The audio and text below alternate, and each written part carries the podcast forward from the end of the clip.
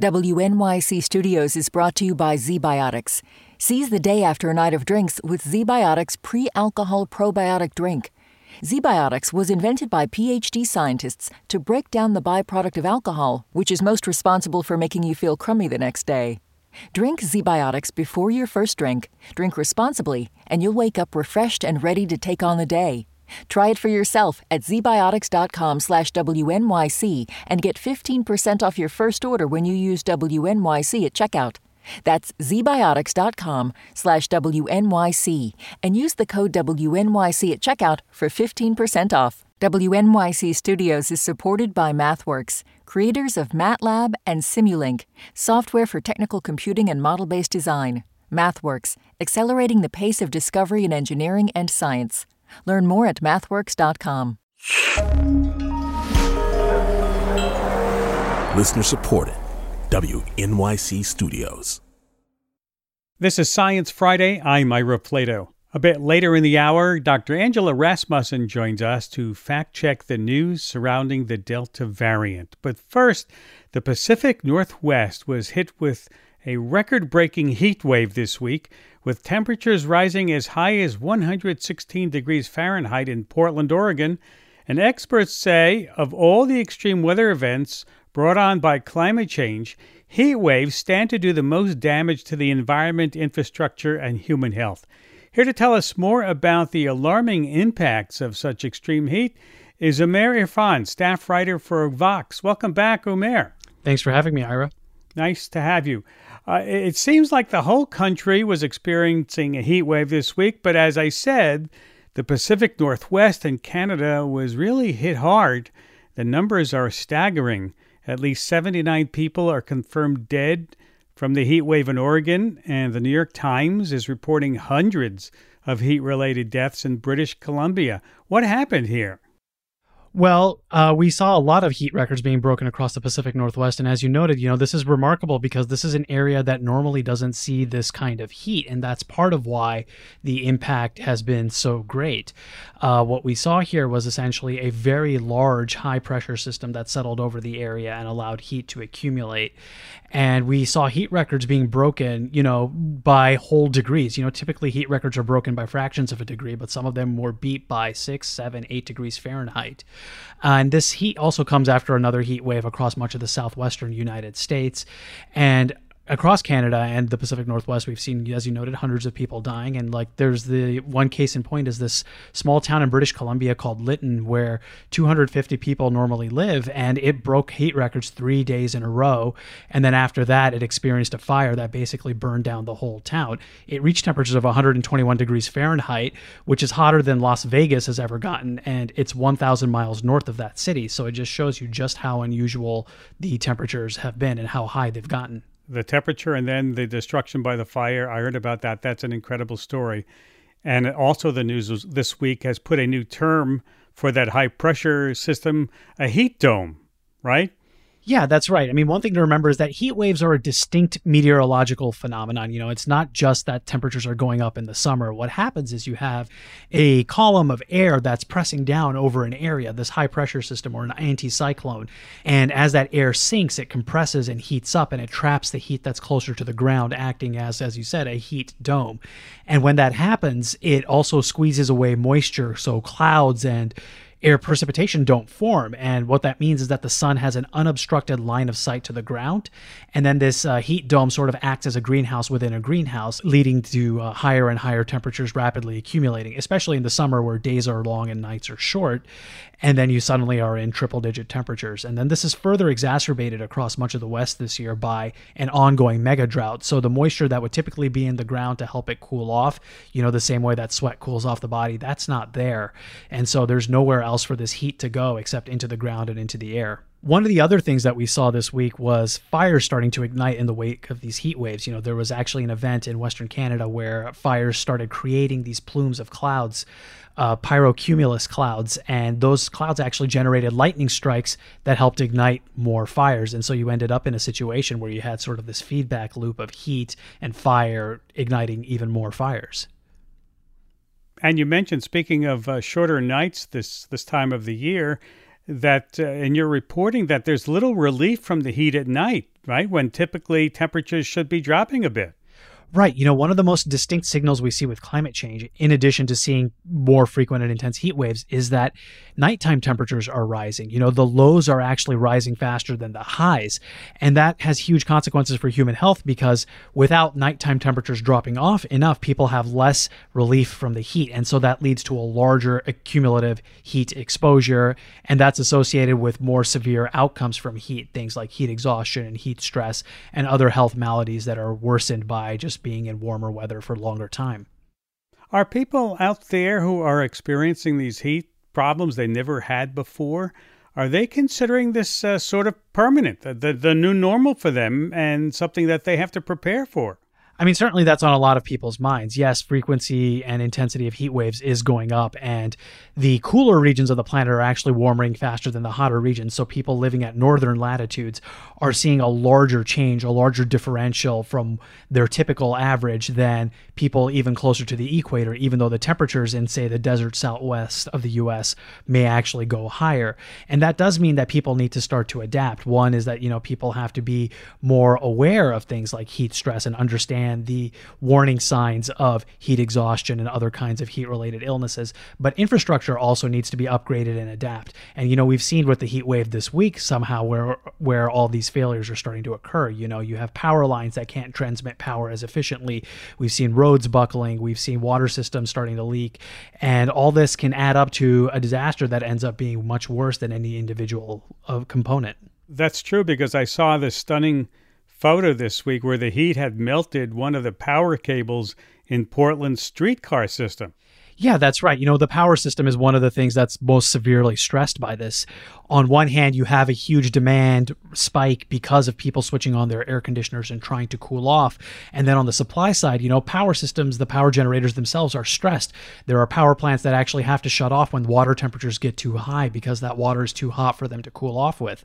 And then the power lines themselves become less efficient in transmitting electricity. So you have both a supply crunch and a demand increase. And, you know, we actually saw on the East Coast in New York City where they sent out an alert asking people to turn down the power just as temperatures were rising because they were concerned about outages being spurred by this. And so this is something that is going to be a problem across the country, but is especially acute in places like the Pacific Northwest that don't see these kinds of heat spikes.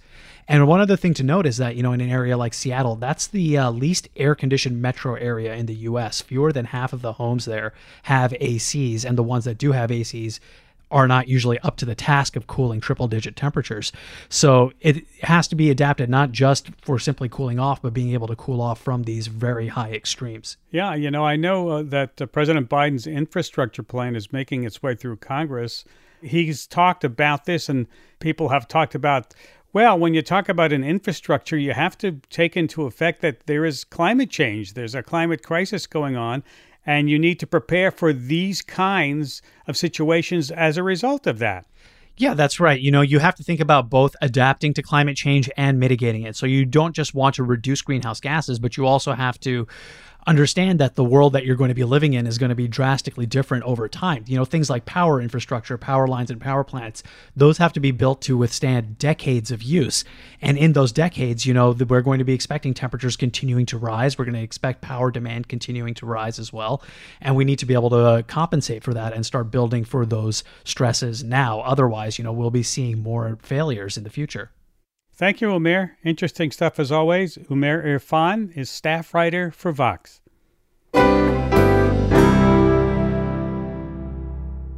With temperatures in many places in the triple digits, can it get too hot for planes to fly?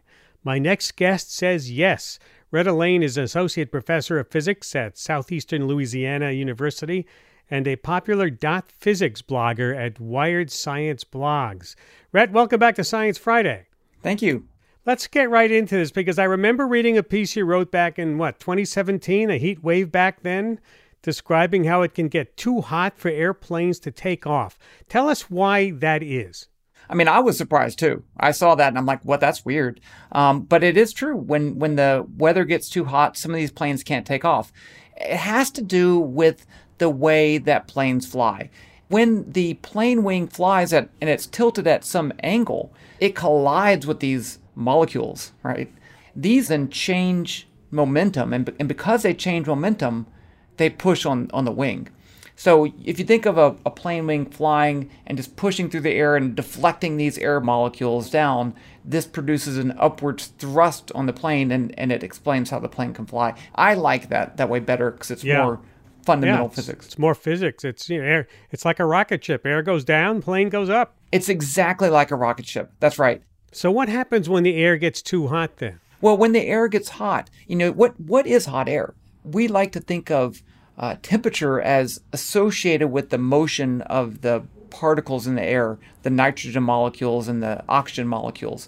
And and as you increase the temperature, these molecules move faster and faster and faster.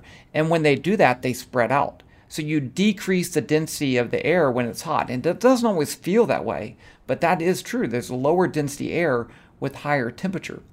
And that means there's fewer of these air molecules to collide with the wing, and you get lower lift with lower density air.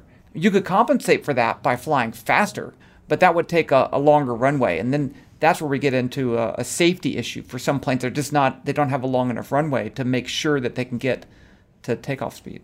And so there, you just have to wait till it gets cooler before you can take off. Yeah, someone told me that uh, a lot of flights into Las Vegas in the summer are morning and, and evening because it's not so hot. It's if it's too hot in the middle of the day, then a lot of these planes just don't have the safety clearances to take off. You know, I didn't hear any reports of mass groundings of airplanes this really hot week we've been having. Uh, do you expect this to, to happen sooner or later? Oh yeah, as we deal with hotter and hotter temperatures, you have an option of either changing planes. Some planes can uh, take off with that, or getting a longer runway. But both of those aren't really easy to change real quick. It's easier just to ground the plane and wait till it's safe to fly again. You know, we always hear about the unexpected consequences of climate change and what, what things are going on about plants and, and heat and hurricanes, but we never think about affecting the airline industry. Right, and we we depend on that a lot. In general, we fly a lot and we travel a lot by plane because it's a lot quicker than cars, and then it is a problem. So we need to address climate change, but we probably also need to address airline travel. It's not necessarily always the best mode. Uh, high-speed trains would wouldn't have this problem. I'm with you on that one. Let's let's see if we can get more of them to cross the country. Yeah, I'd like that too. Yeah, well, thank you for explaining us the physics of flight, Rhett. Well, thank you. Rhett Allain is an associate professor of physics at Southeastern Louisiana University and a popular dot physics blogger at Wired Science Blogs. We're going to take a break, and when we come back, the Delta variant is spreading. Is it time to bring back masks, get more people vaccinated? All of the above? We'll be back to fact check your feed after this break. Stay with us. Science Friday is supported by ZBiotics. The team of PhD scientists at ZBiotics are tackling rough mornings after drinking with their new pre alcohol probiotic. This probiotic breaks down the byproduct of alcohol while you drink and sets you up for a great next day. Check out the cutting-edge technology for yourself at zbiotics.com/friday and use the code FRIDAY to get 10% off your first order. ZBiotics is backed with 100% money back guarantee, so if you're unsatisfied for any reason, they'll refund your money. That's zbiotics.com slash Friday and use the code FRIDAY at checkout for 15% off. WNYC Studios is supported by the Natural Resources Defense Council. Using science, the law, and people power, NRDC is committed to confronting the climate crisis, protecting public health, and safeguarding nature. They address the impact of fossil fuels on communities and our environment. They help protect wildlife, public lands, and irreplaceable ecosystems that all living things depend on. They work to enact policies for clean air, clean water, and access to nature for all. You can help NRDC safeguard the earth for future generations. Visit nrdc.org/wnyc for more information. Hi, I'm Alexis Ohanian. You may know me as one of the co-founders of Reddit, but more recently, a large part of my identity is being a father to my wonderful daughters. In my podcast, Business Dad, I hope to open the conversation about working parents a bit.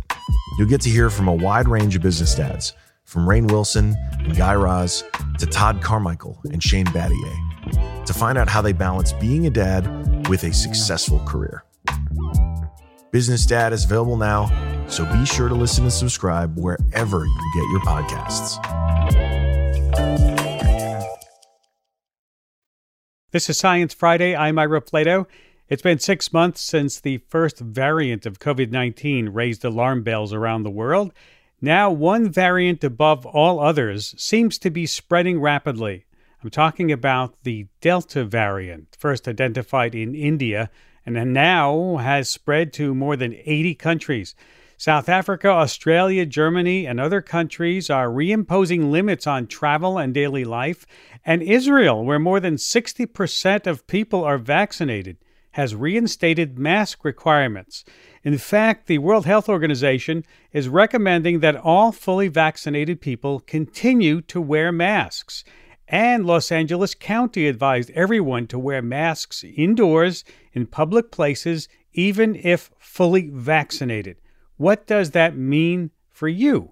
Here to help us take the temperature of the Delta variant and other COVID 19 news is Angela Rasmussen, research scientist at VIDO-InterVac, the University of Saskatchewan's Vaccine Research Institute in Saskatoon, Saskatchewan. Welcome back. Thanks for having me back, Ira.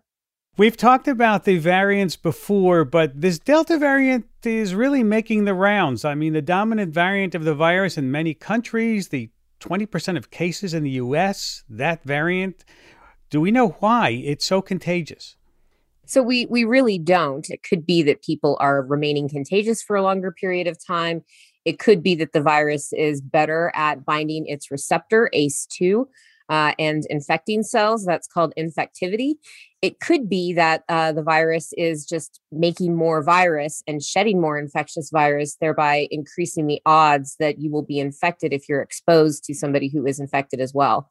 So we we really don't know, but to me, the epidemiology data is quite clear that this virus does spread uh, quite easily, particularly among unvaccinated or partially vaccinated people. And for that reason, it is uh, rightfully a, a big concern. And we still don't know if it's more likely to cause serious illness. That's something that I think is very, very difficult to try to figure out with epidemiologic data. Human populations and populations of unvaccinated or partially vaccinated people are going to be different in every community and in every place where the Delta variant might be spreading. And if you end up seeing uh, an increase in people going to the hospital relative to other variants, it could be just that different people are getting infected, um, people with other risk factors. But because it's infecting more people, it appears that it is more pathogenic or virulent. So that's something that still remains to be seen. And there are studies trying to get to the bottom of this. But to me, the take home message for everybody is really clear you should get fully vaccinated because full vaccination does provide uh, strong protection against the Delta variant. And I think that's what uh, we're seeing in Israel, where the vaccination rates are high. There are a significant number of their cases in vaccinated people, but they're not serious illnesses.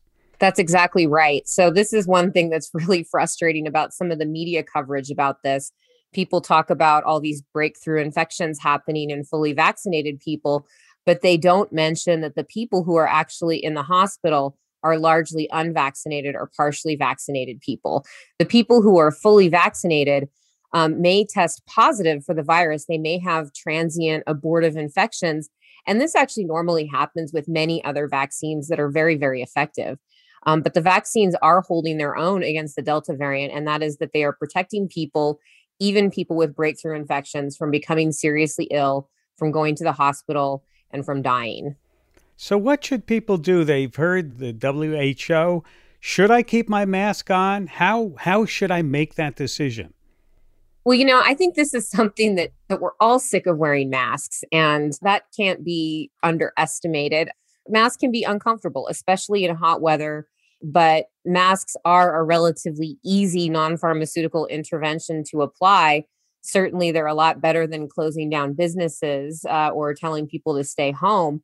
Many of the breakthrough infections in vaccinated people, in a few cases, there has been evidence of secondary transmission. Now, this is probably much lower again than, than would occur in unvaccinated people but to to just protect yourself as well as try to protect your community around you especially those people who aren't yet fully vaccinated a mask is a, a relatively low cost way to do that and just add one more layer of protection. And on top of all of this, the Delta variant has its own variant, which is being called Delta Plus. Something to keep an eye on or to be worried about? I mean, it's definitely something to watch because Delta Plus has an additional mutation that's been characterized in some other variants. We don't know, however, the effect that this is having in Delta itself. We don't know if it's going to be any worse um, or potentially even any better or just the same as Delta. So it's one to watch, but there's no reason to to get extra worried about Delta Plus. And that's a good point to, to move on to my next point because we're now seeing studies uh, and results by Moderna and Pfizer that their vaccines are, are found to be effective for much longer periods of time and against these variants. So there's a couple studies there to unpack. And in one, I think we have very clear data that the Moderna and Pfizer mRNA vaccines are holding up really well against all of the variants. So people who've been fully vaccinated, you're two weeks past your second shot, have really exceptional protection against both infection, uh, but importantly, against severe disease from any of the variants that we've seen so far. In terms of the long lasting immunity, that was a very small study, but it was a very exciting study too. It followed people after they'd been vaccinated and actually took samples from their lymph nodes. And the lymph nodes are where a lot of the business of the immune system happens. Uh, that's where your B cells will differentiate into specialized B cells that are really good at producing antibodies for a really long time. That's where immunological memory is generated. So, this study looked in 14 people uh, over time in their lymph nodes. And what it found was a type of B cell called germinal center B cells, which are really important for immunological memory. And for many other vaccines, those cells tend to persist for about four to eight weeks.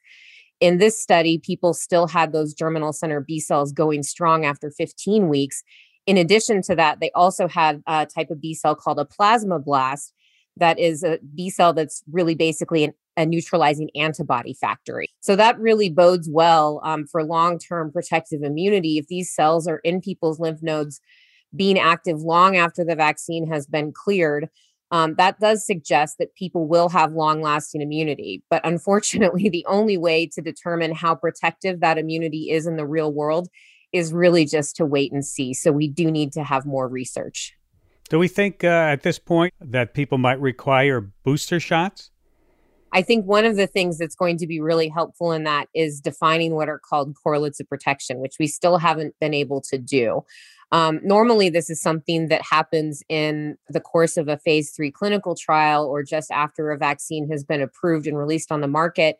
And that's basically finding a convenient laboratory measure to assess whether or not the vaccine is going to be protective. Because these vaccines were put onto the market before we had a chance to do those long term studies. And I think that was the, the right move because obviously it was beneficial to get the vaccines as soon as possible. Now that a lot of people have been vaccinated, we will be able to do that. And certainly so far, it looks like neutralizing antibodies unsurprisingly, um, may be a good correlate of protection, although that research is still in progress. So, once we do have that, um, we should be able to know by testing if people's immunity is starting to wane. The other way we would potentially identify that is if a lot of vaccinated people start getting COVID, um, particularly if they start getting symptomatic COVID uh, and and ending up in the hospital. But fortunately, that's not happening in vaccinated people right now with any of the variants that are circulating, including Delta. So it doesn't appear that right now, anyways, we we do need to start thinking about boosters for all of the vaccines. We'll have to keep an eye on that, is what you're saying. On a more complicated note, both the mRNA vaccines, I'm talking about Pfizer and Moderna, have been linked to a heart inflammation condition called myocarditis. The CDC has updated its fact sheets about both vaccines to note that this is a small risk, but also increases after the second dose. So, Angela, how serious is this side effect? Well, this is something that seems to predominantly be affecting younger people who are getting the mRNA vaccines. Um, and so far, you know, myocarditis can be serious. Um, there have been a few cases that have ended up in the hospital and to put this in perspective, I mean, everybody's going to have their own uh, risk tolerance, everybody's going to have their own risk benefit analysis. But in my mind, the risk of having severe um, myocarditis that needs to be hospitalized is much higher from having COVID than it is from getting the vaccines. So my risk benefit analysis would say that, that the risk of myocarditis from a vaccine is much lower than the risk of myocarditis from COVID or the many other serious potential side effects of having COVID. So I would still get the vaccine and recommend it for my kids too. Let's move on to another vaccine that has some promising clinical test results. I'm talking about the Novavax. It's it's a much more traditional vaccine than the mRNA ones, right? I mean, it's akin to the whooping cough vaccine.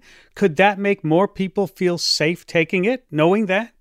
I think it really could, and uh, the the Novavax clinical trial results were incredibly encouraging. Um, it does seem to be a very effective vaccine as well. It's what's called a protein subunit vaccine, so it is actually making the spike protein before it goes into your arm. What's new about this is it actually uses a different protein expression system that's derived from moth cells. They can make quite a bit of protein. Uh, they've coupled it with a compound that stimulates your immune system and makes vaccine responses more effective. It really does appear that it works very, very well. I think for a lot of people who are unsure about the mRNA or the adenovirus vector technology, might feel more comfortable getting a protein subunit vaccine because, as you pointed out, these have been used for the acellular pertussis vaccine. They've been used for the hepatitis B vaccine. Most people are familiar enough with those vaccine technologies that they might feel comfortable taking that. Protein subunit vaccines are very temperature stable. Uh, and they're easy to transport. So I think the Novavax vaccine is also going to be really huge um, for vaccinating other parts of the world where it may be more difficult to bring the mRNA vaccines in particular. And Novavax has pledged more than a billion doses to the global COVAX program. Yes, and that's going to be absolutely crucial because uh, with the the clotting issues that have come up, these are still very rare side effects with Johnson and Johnson and uh, with AstraZeneca. Um, a lot of people in other countries have rightly wondered if they are getting the short end of the stick. Why aren't we getting these great mRNA vaccines that wealthier countries are getting? And uh, I think that having a, a, very effective vaccine that is not on an adenovirus vectored platform will do a lot for global vaccine confidence, as well as just for getting the vaccine out to the rest of the globe. And it's hard to see this from the US, where now we have so many vaccines that vaccines are expiring on freezer shelves that you know there are parts of the world where people have not been vaccinated against covid they have not gotten access to those vaccines, including healthcare workers, including high risk people. So I think that it's absolutely crucial to get this vaccine out as soon as possible because a pandemic is, by definition, a global public health crisis. We need to make sure that we're vaccinating the world. This is Science Friday from WNYC Studios. I want to wade into a discussion that's been happening about where the virus came from. We mentioned a few weeks ago that President Biden had ordered an investigation into the origins of COVID 19. And now we're getting some pushback against the idea that this was created intentionally in a laboratory someplace in China, pushback coming from some very well known scientists. Yeah, so this has been uh, a really contentious topic, and it's really unfortunate. A lot of times, what people do need to understand is that most of the time, it takes a long time to figure out where a virus came from. In many cases, even though we know where some viruses come from, we still haven't actually proved it. And Ebola is a great example of that. We know that it's it's transmitted by bats. Um, we know that it's carried by bats. They're its natural reservoir, but we don't even really know what species. And we've never isolated live Ebola virus from a bat. We've only just started basically isolating sequences of Ebola viruses from bats. Ebola came onto our radar in 1976, so it's been around for almost 50 years and we still don't we still don't have a solid answer definitive answer on that on that virus's origin. Um, but nobody thinks it came from a lab obviously. Um, so the the situation with covid or with sars coronavirus 2 is that the first outbreak that was observed was in wuhan china um, where there is a major virology institute where they were working on bat coronaviruses now we know that these sarbecoviruses, that's the subgenus that SARS coronavirus 2 is in, the SARS-like coronaviruses, um, is is normally in the wild in bats. Um, we also know that it can infect a number of different intermediate species, and SARS coronavirus 2 is also quite promiscuous in terms of the number of other species that it can that it can infect. So there's a lot of different possibilities, um, including the possibility that it it came out of a lab accident. I think everybody does agree that that analyzing the genome of this virus suggests that it wasn't a biological weapon in my opinion, I think that a natural origin remains the most likely, but it's true that we have not ruled out the possibility that it could have come from a lab. But I think one point that I'd like to make here, Ira, is that people have been talking about this lately as though these are equivalent possibilities, nature or the lab. In my opinion, as a virologist, um, looking at the genome, looking at the number of other species that this virus can infect, the the weight of the evidence points toward an animal uh, natural origin. And one of the reasons for that that we can look at and see in real time is that this virus was not properly adapted to human hosts. Um, that suggests that it was a very very recent spillover event um, that still doesn't exclude again a, a lab exposure but that does suggest that this virus was in no way pre-adapted uh, or passage to make it more effective as a human pathogen. Um, and the the evidence for that is right in front of our eyes. It's the variants. The reason why variants are emerging is because this virus has spread through the human population to the point that now it is beginning to evolve and adapt to us if this virus was pre-adapted or if it was already um, being passaged through human cells or being developed into a human pathogen um, for research purposes, uh, not not even necessarily for malicious purposes, um, we would see those those variants uh, in the first viruses that were circulating, but we have not. Um, so I think that it is important to investigate all potential origin hypotheses. And as I said, none of them have been ruled out. Um, but in my opinion, again, I think that the, the natural origin hypothesis is by far the most likely. Well, I think that's a good place to stop. You have certainly filled us in on a lot of questions we've all been uh, having in our own minds. Thank you, Angela. It's always a pleasure, Ira.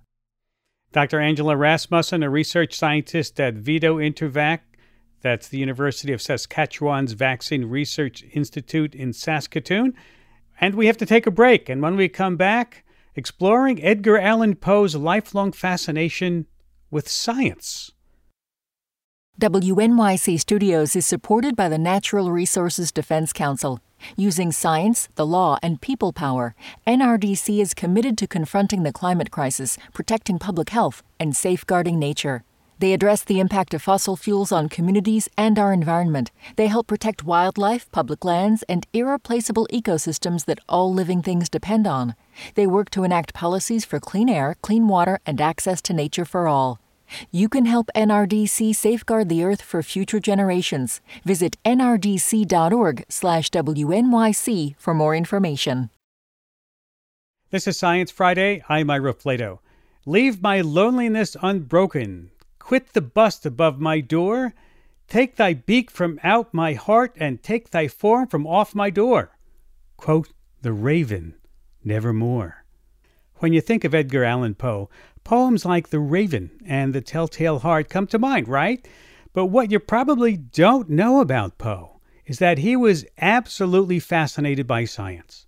His love of subjects like astronomy and physics informed his writing throughout his life, and conversely, Poe may have had an impact on the science that came well after him. This is all covered in a new book by my guest John Tresch. John Tresch is author of The Reason for the Darkness of the Night, Edgar Allan Poe, and the Forging of American Science. He's professor of history of science at the Warburg Institute University of London, of course, based in London, England. Welcome to Science Friday.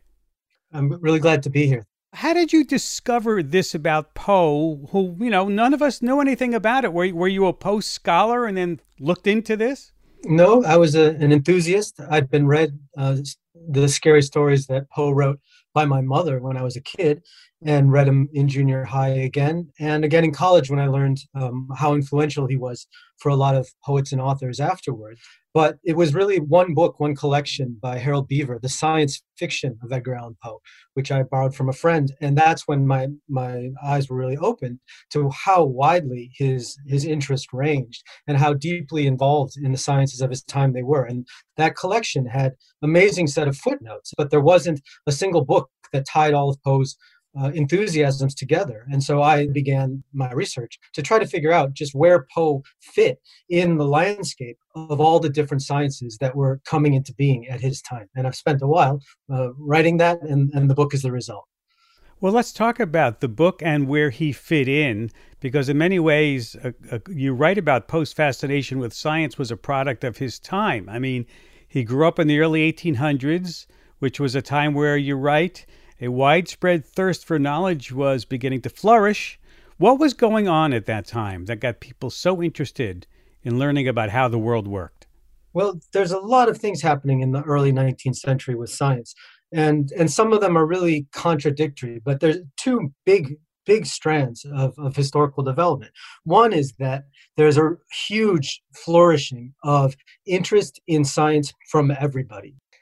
There's the Lyceum movement, which involves people going from town to town giving popular lectures in different cities in their in the lyceum halls that grew up in lots of american cities.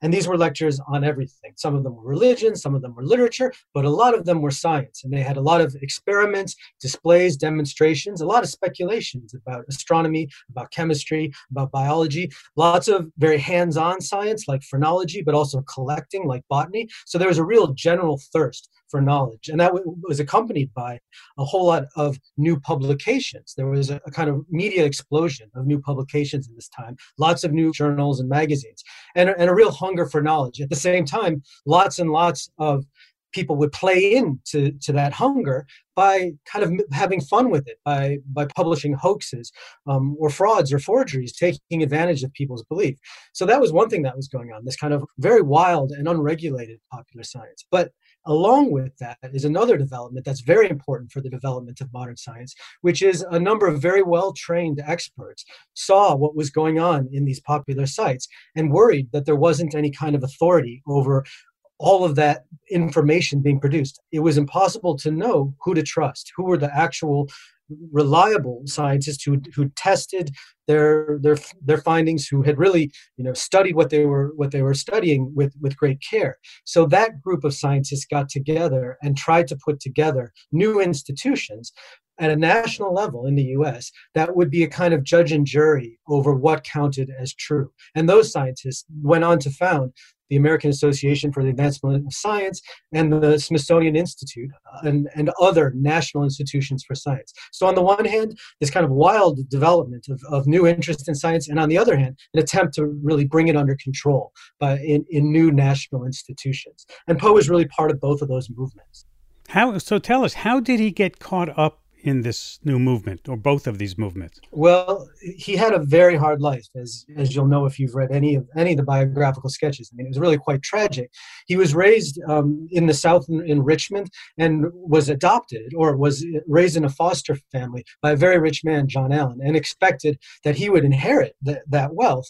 But he was kicked out of the house without being adopted, and then had to make it on his own and really experienced great poverty at many points in his life, really to the point of starvation he decided to earn his living after having gone through the army, having spent time at West Point, which is a, the military academy where he got a great education in mathematics. He decided to earn his living as a writer. And that was not necessarily from a financial point of view the best decision because it was really hard to earn his keep that way. But he wrote and read everything that he could. He was publishing constantly in the, in the popular press, in magazines, newspapers, journals of all sorts, and that meant publishing his poetry, publishing his short stories, but also becoming one of America's first science reporters. So he had a journal in Philadelphia. He worked at Burton's Magazine, and there he had a column that was a chapter in, in science and arts, which was basically inventorying all the new discoveries and all the new inventions in science and technology and kind of evaluating on the basis of his own experience, having worked in the army as an artificer, somebody who makes telescopes and makes munitions, but also at West Point, and just his really voracious reading. So he's really part of that explosion of popular science. But he's also, in a lot of ways, aligned with those science reformers who wanted to try to regulate and nationalize science to kind of create a national framework. He thought it was very important to create a national framework for science and for literature. And that's where he really wanted to contribute in particular by trying to argue for a more objective criticism in literature. So science even influenced the way he thought about literature, that it was possible to have a detached view on, on literature. But he also wrote a great deal of, of material that was reporting on and even contributing to the science of his time. And that brings me to this question about why then do we know him for all of his literary, his poetry writings, and not for any of the science work that he did? Why did that not last as well as the poetry did, I guess is what I'm asking. Well, we don't really know many of the popular science writers of the early 19th century, and there's a sense in which sci- science really kind of uh, doesn't leave much of a trail in the, in the popular uh, on the popular side of things. You know, there there are a few famous names that, that we get, like Faraday or Darwin, who are contemporaries of Poe's, but the the kind of mass pop- publications of science, not so much, and that's really where Poe was to a large extent. He, that said, he wrote a very popular um, textbook on collecting shells or conchology, which was sold in, in popular lectures, which gave people um, a guide, a guidebook for collecting and, and classifying the different shells you could find along the seashore. And that was a real contribution to, to science of a popular of a popular sort. At the end of his life, in 1848, he wrote another much more ambitious work called Eureka, which was an explanation of the material and spiritual universe. And this was a cosmology, a kind of history of the world that borrowed from astronomy, biology, physics, chemistry of his time, and a lot of the philosophy of science of, of his time. He thought that this would transform philosophy and science, but it really didn't have much of an impact in his lifetime. It didn't have very many readers. It was by the 1840s a little too far out, a little too freewheeling for the kind of science that was now being regulated and controlled by the new institutions that had shown up in this period. So in a way, the the the fiction and the poetry that he wrote was much more in keeping with what later scholars thought of and later audiences thought of as proper literature and poetry, whereas the science was a little more out there, a little more speculative. And yet he thought Eureka was his most prized piece, uh, right? Above The Raven or The Telltale Heart? Definitely. He thought that it would revolutionize science. And he, he wanted his publisher to, to print 50,000 copies. He only, ultimately, the publisher did 500 copies, and even those didn't sell out. But he, he said very explicitly in Eureka that he was writing for people who would, who would read him after he was dead, not for the people of his time. And in a way, the reception after he died has been much bigger. There have been many appreciations over the years. Um, Paul Valéry, a poet in France around in, in the early 20th century, wrote a very long piece showing the connections between what Poe had done and what Einstein was doing in Valéry's life. Poe said that space and duration are one, that space and time are actually equivalent, anticipating a lot of ideas in relativity. And there's even also a very good argument to be made that the people who founded the Big Bang Theory, Alexander Friedmann and George Lemaitre, would have known Poe's work, Eureka, through either Valéry or through Poe himself. So there's a really strong possibility that even though Poe wasn't recognized much as a scientist during his time, his major scientific theory, Eureka, had an influence on the cosmology that we now take as the one that explains the universe today. From what I've read, and I, am not a scholar on this, you never hear Einstein or any of the cosmologists quote Poe as someone who came up with these original ideas. No, that's that's true. And and Einstein even read Eureka. Um, uh, someone who a biographer of Poe sent him the, the the work. He read it twice. The first time he was very enthusiastic and thought that Poe had really hit on on a lot of anticipations of what Einstein and others would say. The second time later in Einstein's career, he was much more skeptical. So no, Einstein is not is not a huge Poe fan. But Alexander Friedmann, who did come up with the Big Bang, saw Dostoevsky and Poe as his major authors, the ones he preferred the most. He never explicitly cited Eureka, so at the moment, unfortunately, it's just at the level of conjecture. But it's to me, it's hard to imagine that he didn't read that and in some way, you know, have it in the back of his mind when he was coming up with his own theory. This is Science Friday from WNYC Studios. Talking with John Tresch, author of Reason for the Darkness of the Night Uh, he is based in London. We're talking about Edgar Allan Poe and his work in, in that book. Uh, Poe became a bit of an agitator in the sciences, you write. He, he loved to expose hoaxes of the time, but also perpetuated science hoaxes himself. That's right. What do you think of that part of his life? Well, I think it's wild. I mean, Poe is an extremely varied author. He has so many different voices, so many different genres, so many different positions that he writes in. That's part of what makes it hard to recognize the scientific side of his work, but also to, to really make sense of his work at all. He's constantly contradicting himself. He's constantly pointing out the flaws of other authors, the, the, the imperfections in their writing, their, the imperfections in their arguments, but he's also satirically making fun of his own styles and his own writings and his own arguments. So frequently he'll say um, something that he himself contradicts in a later work or even later in the same story. And in a way, with science, that the, the same thing is true. On the one hand, he's really promoting new movements to nationalize science. He's a, a big supporter of the of the expedition that, to the South Seas, which is really the first scientific expedition or really large scientific work that the U.S. government sponsors. And he writes to support it and, to, and its its proponents um, very early on. And his novel, um, the the narrative of Arthur Gordon Pym, is an imagination of what that expedition might run into when it gets to the to the South Pole. But he's also writing his work on conchology, writing the, doing the science reporting, championing all the inventions and new discoveries and theories of the period. But then also, he writes works like The Balloon Hoax, which says that uh, a balloon has crossed the Atlantic for the first time, a hot air balloon. So it's transatlantic flight. And people in New York bought up that paper in great numbers and we're very excited to hear about this development, but it turned out it never happened.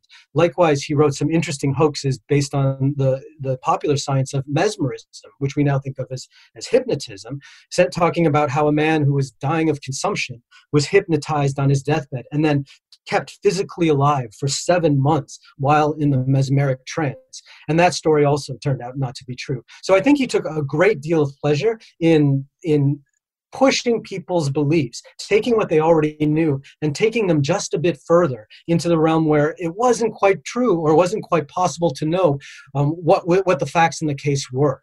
And he just loved those kinds of jokes and experiments and and hoaxes just as much as he enjoyed showing how other hoaxes were terrible frauds or terrible forgeries so the, the, the, the, title, the, the Forging of American Science, has two senses in, the, in that way. On the one hand, it's about the, the project to build and ground these new institutions that will put science on a solid foot, footing. But it also shows how that's completely bound up with these forgeries, these frauds, and hoaxes that are so much a part of the popular science of the time and so much a part of Poe's own writing with relation to science. You know, we all love the darkness that Poe has in his literary work and his poems. Does that darkness creep into any of his other writings outside literature, maybe into his writings about science or anything else? Definitely, because he's got a, a very complex and somewhat contradictory understanding of, of knowledge he's he certainly believes that it's possible to arrive at reliable facts and and theories about the natural world but he's also very insistent on the limits of observation or empiricism or induction he thinks that those are useful tools but they shouldn't be taken for the final word or the final story about everything in the world. He's he's very skeptical about human capacity to make sense of nature as a whole, and he sees nature as on the one hand full of amazing harmonies and aesthetic unities, but on the other hand cut through with a kind of darkness, with a kind of chaos or or the, the tendency towards destruction. Just as he sees that in his own mind and in other people's minds, there's there's amazing constructive possibilities in the human mind and, and, all kinds of capacities of benevolence and love.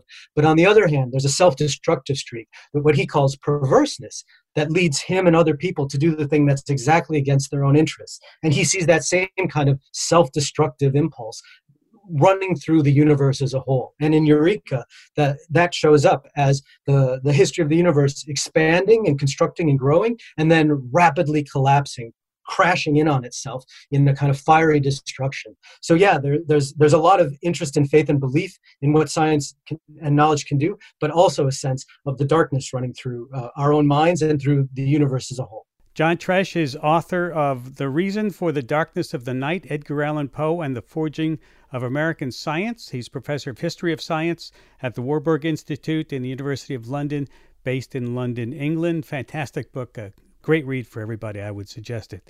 Thank you for taking time to be with us today. Thank you for having me. Great to talk with you. You can read an excerpt from The Reason for the Darkness of the Night on our website, sciencefriday.com slash Poe. One last thing before we go. You might remember a story we aired last summer about the beautiful spiral corkscrew shape that sperm cells make when they swim. According to our guest, Dr. Hermes Gadêlha, the study published in Science Advances was retracted in May this year. All five authors, including our guest, agreed with the decision. Finally, a warm welcome to new listeners in Mendocino, California on KZYX. Welcome aboard. It's great to have you. Charles Bergquist is our director. Our producers are Christie Taylor and Kathleen Davis. Our intern is Emily Zhang. Our senior producer, Alexa Lim. John Dankosky is our news director. BJ Liederman composed our theme music. This week, we say a teary goodbye to SciFri producer Katie Feather. Katie was behind some of the most curious and creative segments we've had on this show. Katie is not only a skilled producer, but a wonderful person we will miss her wit and good humor, and we wish her all the best. That's about it for this hour. Have a happy and safe 4th. I'm Ira Flatow.